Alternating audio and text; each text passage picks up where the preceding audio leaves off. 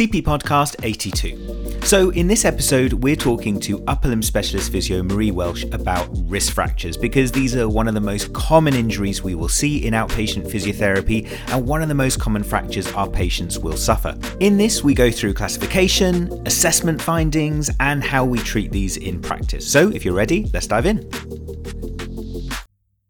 Hey Marie, thank you so much for joining me once again on the podcast. Today, we're talking about wrist fractures. These are injuries we see all the time in outpatient physiotherapy. And with your specialist upper limb knowledge, I'm delighted to have you involved. So, first of all, I thought we might just touch upon some of the different statistics that we might see about these kind of injuries because they are really important to mention. First of all, there are lots of patients who present with wrist fractures. It's suggested that 17.5%, one in six of all adult fractures are wrist fractures. That's a huge proportion. If we think that this is the wrist and hand that's affected here, the ADLs, the functionality of that person's upper limb completely changes when they've had a wrist fracture. We know these are more common in females than males at a ratio of three to one. And we know that osteoporosis is a huge factor in wrist fractures. Sometimes you find that the way in which an individual is diagnosed with osteoporosis that is that they have a wrist fracture and then they have consequent investigations. It can be potentially seen on their x-ray. They might then get referred to have a DEXA scan which shows osteoporosis. So as well as osteoporosis leading someone to a potential diagnosis of a wrist fracture before the x ray, it also works the other way around. The wrist fracture can be what then leads to the diagnosis of osteoporosis. We know that 50% of these fractures are intra-articular. What that means is that the actual fracture line, the actual break, hits the joint line of the wrist, and those have extra complications because when the actual fracture is at the actual joint line, it means that whenever there's movement at the wrist, it means that the actual fracture is being uh, irritated there, perhaps. And we also know that the other 50% therefore are extra articular, not involving the joint line, but naturally involving the key bones, the radius, and the ulna. So, Marie, now let's talk about classification of these wrist fractures. And the most common terms that people will probably hear are Colles fractures and Smith's fractures. Now, both of these are fractures of the distal radius, but there is a subtle difference between the two. So, would you mind talking through some of the key things that you think about with these classifications? Yeah, absolutely. So essentially, the difference between a Colles fracture and a Smith's fracture is the movement direction of the fracture segment. So when you break your wrist and you do a FOOSH, so fall onto an outstretched hand, the fracture segment, so the bit of bone that's broken, is likely to go dorsally, so move backwards towards the back of your hand because of the angle that you've fallen at. That's called a Colles fracture. So, where the fracture segment starts to bend backwards into a dorsal angulation, that's a Colles fracture. Whereas a Smith's fracture is when the fracture segment bends the other way, say towards the palm of the hand, so palmar angula- angulation. So, FOOSH, um, Colles fractures are a lot more common than Smiths because the most common incidence for a wrist fracture is a FOOSH. So, by definition, essentially, it's going to be much more common to get that dorsal angulation of the fracture segment. Whereas with Smiths, it's when people tend to fall on their, their wrist in a flexed position, which is much less common. Awesome. Yeah, that totally makes sense. FOOSH, fall onto outstretched hand. And any individual, even ourselves, you can think of when you fall to the floor, the first thing you do is you put your hand out in a wrist extended position to try and break your fall. And therefore, it means that the angulation is more direct, more likely to, be uh, dorsally angulated. Therefore, as you said, it means that that's the classification of a Colles fracture. And of course, as we said, both Colles fractures and Smith's fractures is where you have the radius which is fractured, um, but the angulation differs. We also then have a Barton's fracture. So a Barton's fracture is also a distal-radial fracture, but this is where we have an intra-articular component to it. So as we said earlier, where the actual fracture line occurs at the joint line. And as Marie was talking about earlier, this can be either dorsally angulated or volar angulated. And if you want to see those things in more detail about the angles and the x-rays for dorsal and volar angulation, just have a look at the wrist fractures webinar. It goes through this in great detail. All right, let's talk about the important stuff, Marie. Let's say that we are now treating our patient in physiotherapy and we're assessing them for the first time. So sometimes these patients will be given a plaster of Paris after they have their fracture, and the patient might be in a frac- in in that plaster of Paris from anywhere from a week up to a, a little bit longer, perhaps even up towards uh, 10 days. Have you heard of longer than that for a simple fracture? Yeah, absolutely. Some people we managed in a cast for up to six weeks. Right. Um, it varies depending on what the common practice is by the orthopods in your area. Cool. And some of these patients will also have a surgical fixation, won't they, if the fracture was so severe? Yeah, the majority are managed conservatively. There are some patients where they will be managed operatively, and those tend to be the more complex fractures, the ones, say, they're comminuted or really big displacements. Um, where the likelihood of them healing without surgical input to try and improve that compression um, through the fracture sites to enable the healing is unlikely to happen without some kind of surgery. Otherwise, majority, large majority are managed conservatively. Cool. So therefore, when we talk about that positioning, we're talking about the uh, bones being in an optimal position located next to each other. Yeah, having some contact crossover. If you've got no contact between the fragments, you're not going to, it's going to be really different. Not going to say it's not going to heal, but it's going to be really difficult for your body to heal. Um, whereas if they're closer together, obviously in as close to anatomical positioning as possible, it just means that you've got more optimal conditions for the bones to heal. Absolutely. That sounds great. And we refer to that as malunion or non union when we don't have that positioning correct. And, and therefore, as you said, that's where surgery, surgery can be really important to get a good position. So thank you. That totally makes sense. So, what do you find are some of the challenges that patients have? They've just, let's say, they've just had their cast taken off, and sometimes in hospitals, they'll get seen in fracture clinic and then they'll get walked immediately, immediately round from fracture clinic to physiotherapy to say, go and see a physio because now you need to get your hand moving. Yeah, absolutely. So I think one of the main things is fear and fear avoidance of moving. That can be from a number of different reasons. That can be because, like you said, they've literally just had their cast taken off. So they're probably in quite a lot of pain. Um, scared feel a bit unprotected or sometimes it can be th- things that we might not have thought about. So, for example, it, it isn't always common practice to repeat an x ray after a cast removed or when you're planning to remove a cast to check for healing. Some places will check that at two weeks to make sure that they don't need to intervene because obviously if it's not in a good position at two weeks you've still got a window for surgery in the acute stages where and then for the remaining four perhaps that they're in the cast they might not then have another x-ray. So i've certainly had patients that are scared to move their wrist because they don't feel like they know that it's healed. So kind of talking through the reasoning there of if it was all right at the two week mark, the likelihood of it moving while you've been immobilized is really, really minimal. Um, they'll have seen the orthopedic team that day as well. So, you know, that should give them some reassurance. So, there's lots of fear, I think, that comes mm. with things. Um, I think the key things when you're meeting someone for the first time, particularly if they've just had their cast removed, is lots of reassurance, good advice on pain control, and education on the importance of early movement. And that will look different depending on what the protocols are, um, where you're working. But essentially, we should be getting the patients to get it moving as much as possible.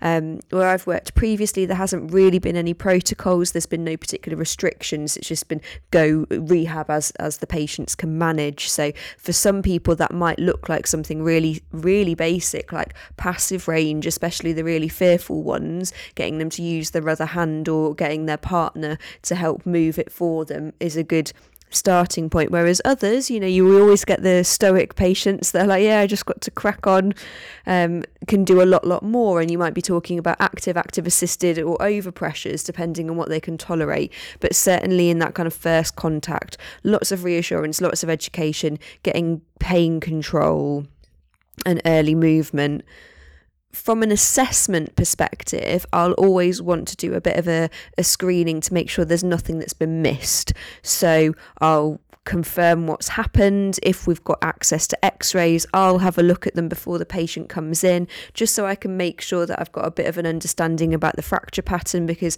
as we've already alluded to, if there's quite a big displacement, if it's intra-articular, is there an ulnar styloid fracture as well?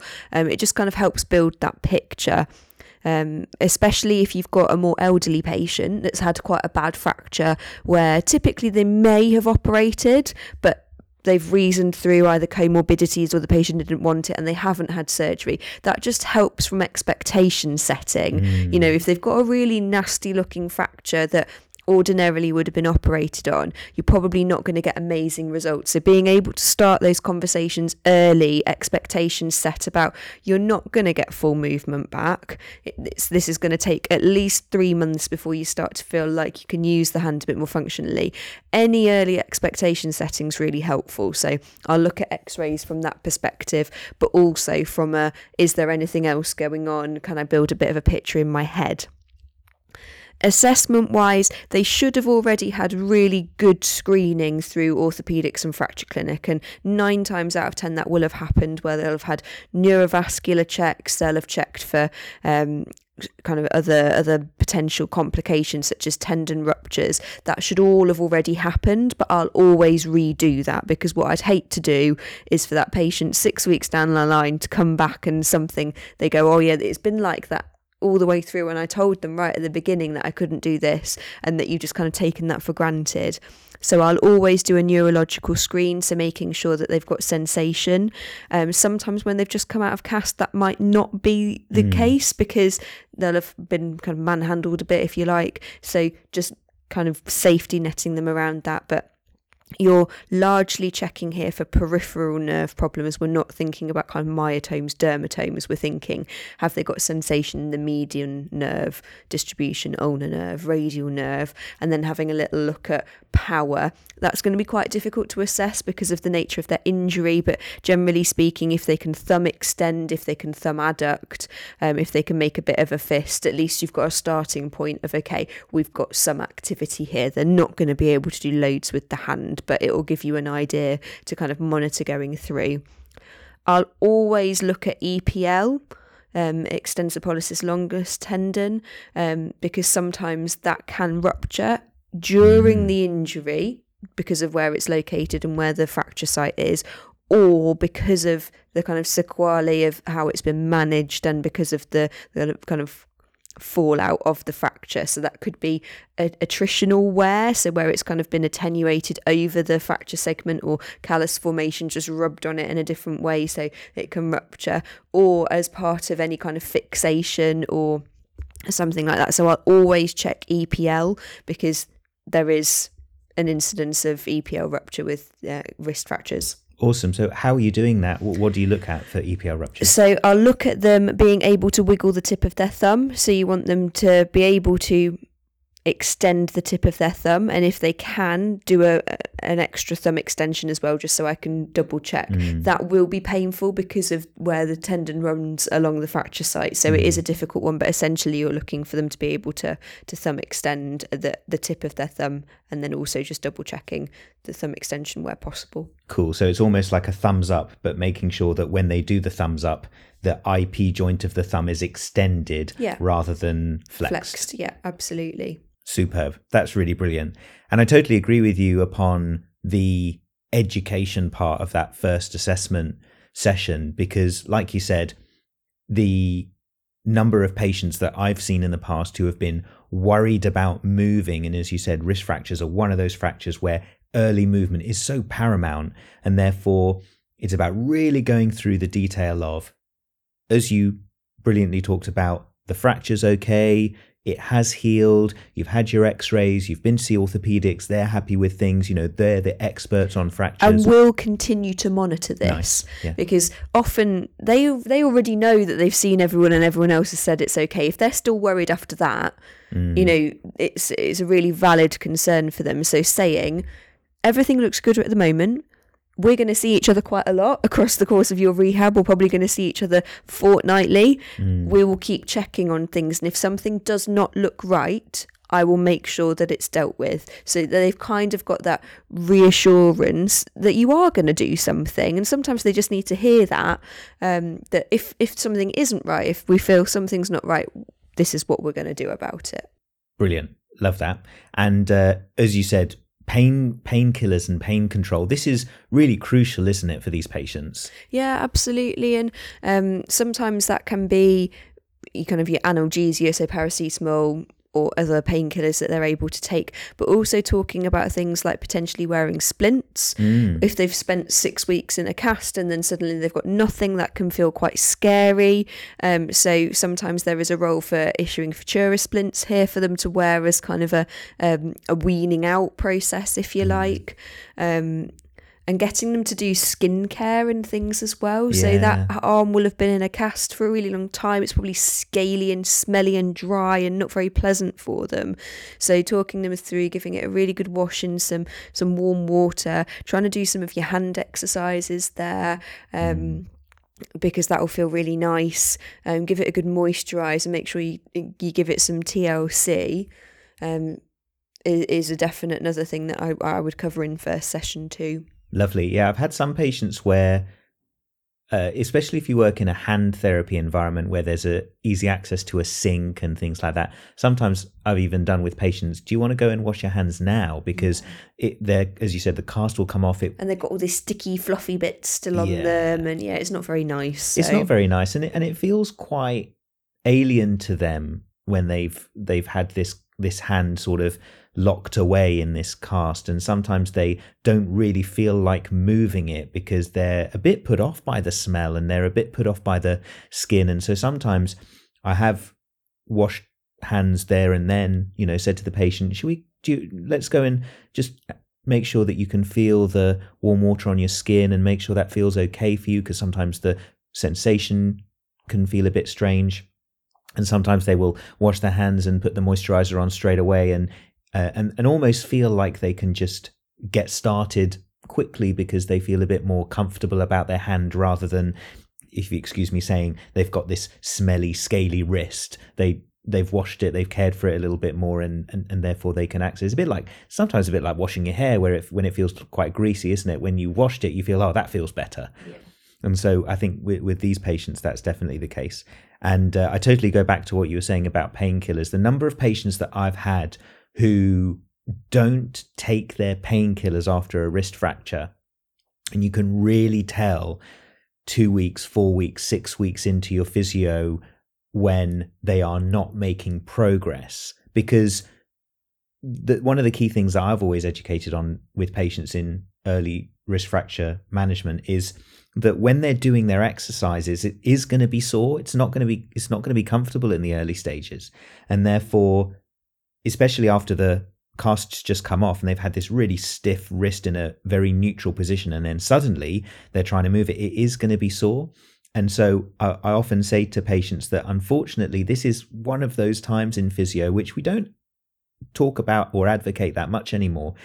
It is one of those times in physio where there is a little bit of no pain, no gain. I probably don't use those words because it, it gives people the wrong expectation, but I will say to patients, we do need to push this a little bit. If if the line of pain is six out of ten, I want you to take this to six and a half or 6.3, 6.4, just part past the point of pain so you can start nudging it a little bit more each day. And therefore, your painkillers are absolutely crucial to allow you to do that. Yeah, absolutely. Um, I agree with you. This is probably one where I push them a little bit harder than um, other other areas. Um, but I think, given that most of them will have been immobilised for a good six weeks, we can be relatively confident that there's not going to be much that's going to impact Yeah. things. Obviously, that's not to say go away and get them to do like handstand press ups and crazy things, but being sensible. I think there is a real common misconception with patients that um, once their wrist's been in a cast for six weeks, that it's healed and fine, and when the cast comes off, they should be able to get back to normal. So sometimes the pain can come as a bit of a shock, sometimes the stiffness can come as a bit of a shock. So that kind of pain education package is really important there. Yeah, especially when actually sometimes it can feel quite comfortable in the cast, Oh yeah, yeah. and they get quite used to. Oh, this feels okay. This is comfortable. And then they can function quite well. They learn to cope without their hand, and then suddenly it comes off, and they're like, "Oh yeah, I'll be fine," and then it's not. Yeah, it's better. And what once the painkillers have worn off the, uh, after that initial time, and oh my goodness, this is actually really sore. Then they don't use it. Then it gets stiff, and you've got this real confrontation here, don't you? Of uh, when the pain levels have gone up a lot, but we need to push it. You know, when someone's pain levels have gone up a lot, the first thing they're thinking is, right, I need to take it easy. I need to slow down. I better protect this because it's so painful. Actually, I'm really sorry. This is the time where we do really need to move it. And like you said, we can still use simple exercises, but those simple exercises, we're aiming to do them in a way that nudges that patient's movement a little bit more each day. And that means trying to push it a little bit, doesn't it? Yeah, absolutely. Great. So, why don't we quickly, if you don't mind, Marie, uh, talk about some of the key exercises that we might do in the early stages? So, uh, very first session, we can think about the wrist, but also not the wrist. We need to make sure the elbow's moving well. We need to make sure the fingers are moving well. So you're doing, you know, gripping and finger straightening extension exercises, as Marie talked about, using the thumb with both flexion and extension and that kind of if you're familiar with the Kapandji scale, which is moving the thumb into opposition to touch each of the fingers and getting the thumb to touch all parts of the fifth digit, so you're going right across the palm as well.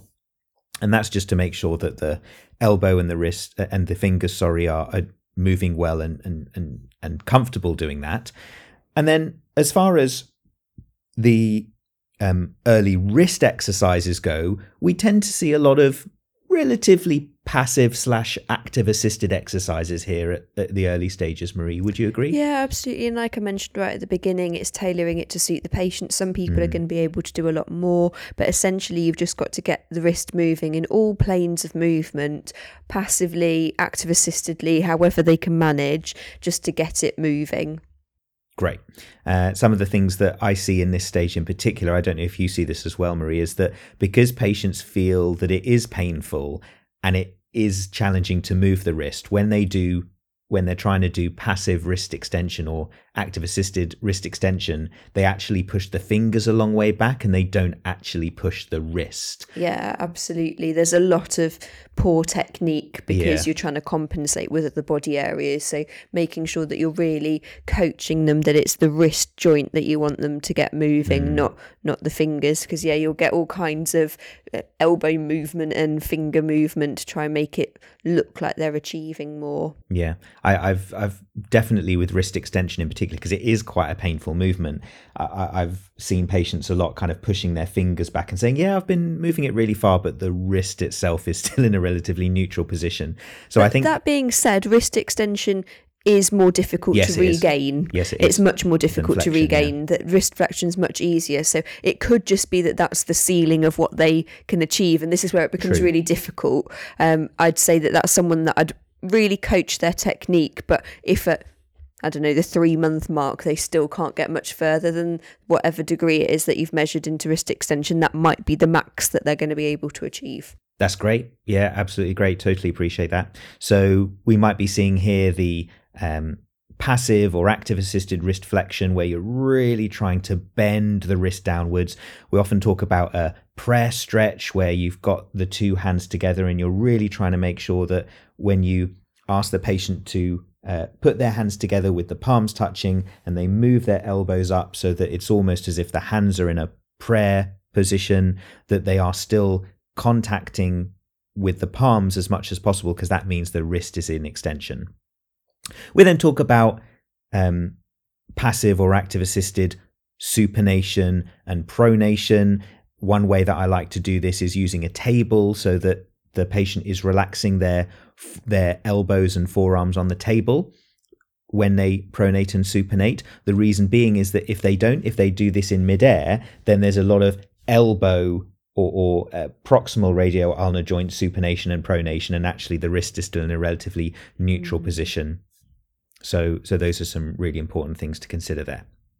And as we said, key things for the first session or the early stage those range of movement exercises we've just talked through, education, as Marie said, about reassuring the patient that they can get moving, that they can take their painkillers in order to make sure that they can get those uh, exercises in, and that it is important to try and push their range of movement. This is not going to be comfortable in the early stages, but it's really important that they do so. And then perhaps uh, over the course of the mid stage, so perhaps this might be where a patient is between 8 to 12 weeks, you might want to start them to go through some weight bearing at the wrist joint. So it might be that they're uh, standing up with their hands on their dining table and then they're weight bearing from side to side, from one to the other to make sure that they're getting some weight through that irritated wrist. This is where we might start some strengthening exercises, maybe with something called TheraPutty. If you're familiar with TheraPutty, it's it's a, a a putty with different resistance levels based on the color of it, so you can get them to practice their grip strength, uh, get them to practice um, the movement of their hand into supination and pronation with perhaps a light weight, such as a tin of beans, so that they're able to control that movement. And of course, we're still trying to strengthen the elbow uh, and the shoulder as well with normal day to day activities. And of course, in this stage, you're really hoping that the patient is doing the majority of their functional, simple tasks, like perhaps boiling the kettle with a little bit of water in it. Perhaps they're carrying a, a pot that they might cook their rice or pasta in with a little bit of water in it. And then as time goes on, can they put more and more water into the kettle? Can they put more and more water into the pan to try and uh, get that volume increasing to therefore get the weight improving. I give that as an exercise. So I'll yeah, get them lovely. to do isometric wrist strengthening using a pan. So getting them to start off with their smallest pan and just holding that, and then gradually getting them to go to a heavier pan, to more heavy set items or pans with things in it, because it's a really functional activity. And the majority of the time when we're using our wrist for strength, it's isometric rather than concentric or eccentric. Beautiful. So it's a really functional task. So, and when you think about the patient group that age group that have wrist fractures, we're typically talking more elderly people. Yeah. So rather than thinking about getting them back to sports and things, you're probably talking more about getting them back to ADLs, cooking, cleaning, that kind of thing.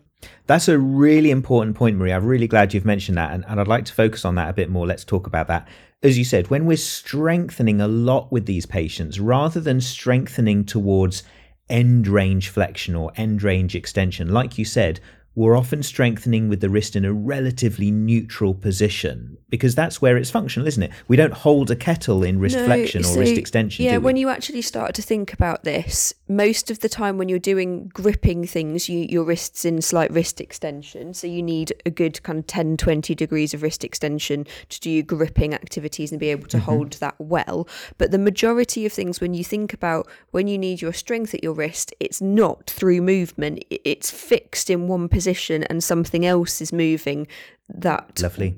to move whatever item it is that you're holding. So i don't i'm not a huge fan of giving through range strengthening mm. because you don't really need it especially for the patient group that we're thinking about here, I'll give isometrics. I might give some in range stuff for picking things up and moving mm-hmm. them, but on the whole, they need to be able to have good endurance and in, in slight wrist extension, lots of isometrics and kind of functional, relatable yeah. exercises rather than TheraBand through range. Brilliant. Yeah, if we let's talk about it for a minute. Carrying a kettle, carrying a pot full of water, lifting a bag of shopping, lifting the laundry basket, lifting up a, a, a, a bottle of water or a heavy sack of potatoes or something like that, the wrist is always in a relatively isometric position, like you said. So that's the reasoning there.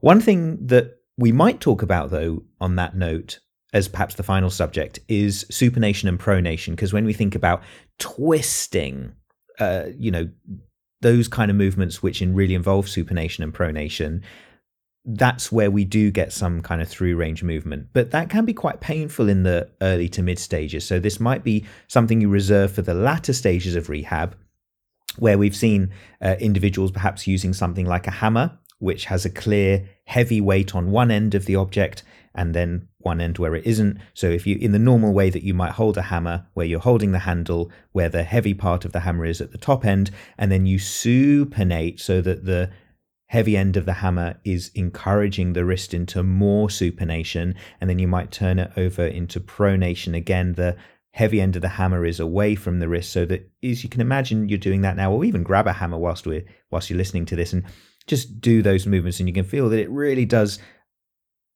cause you to have to control your wrist um, when you're doing those things.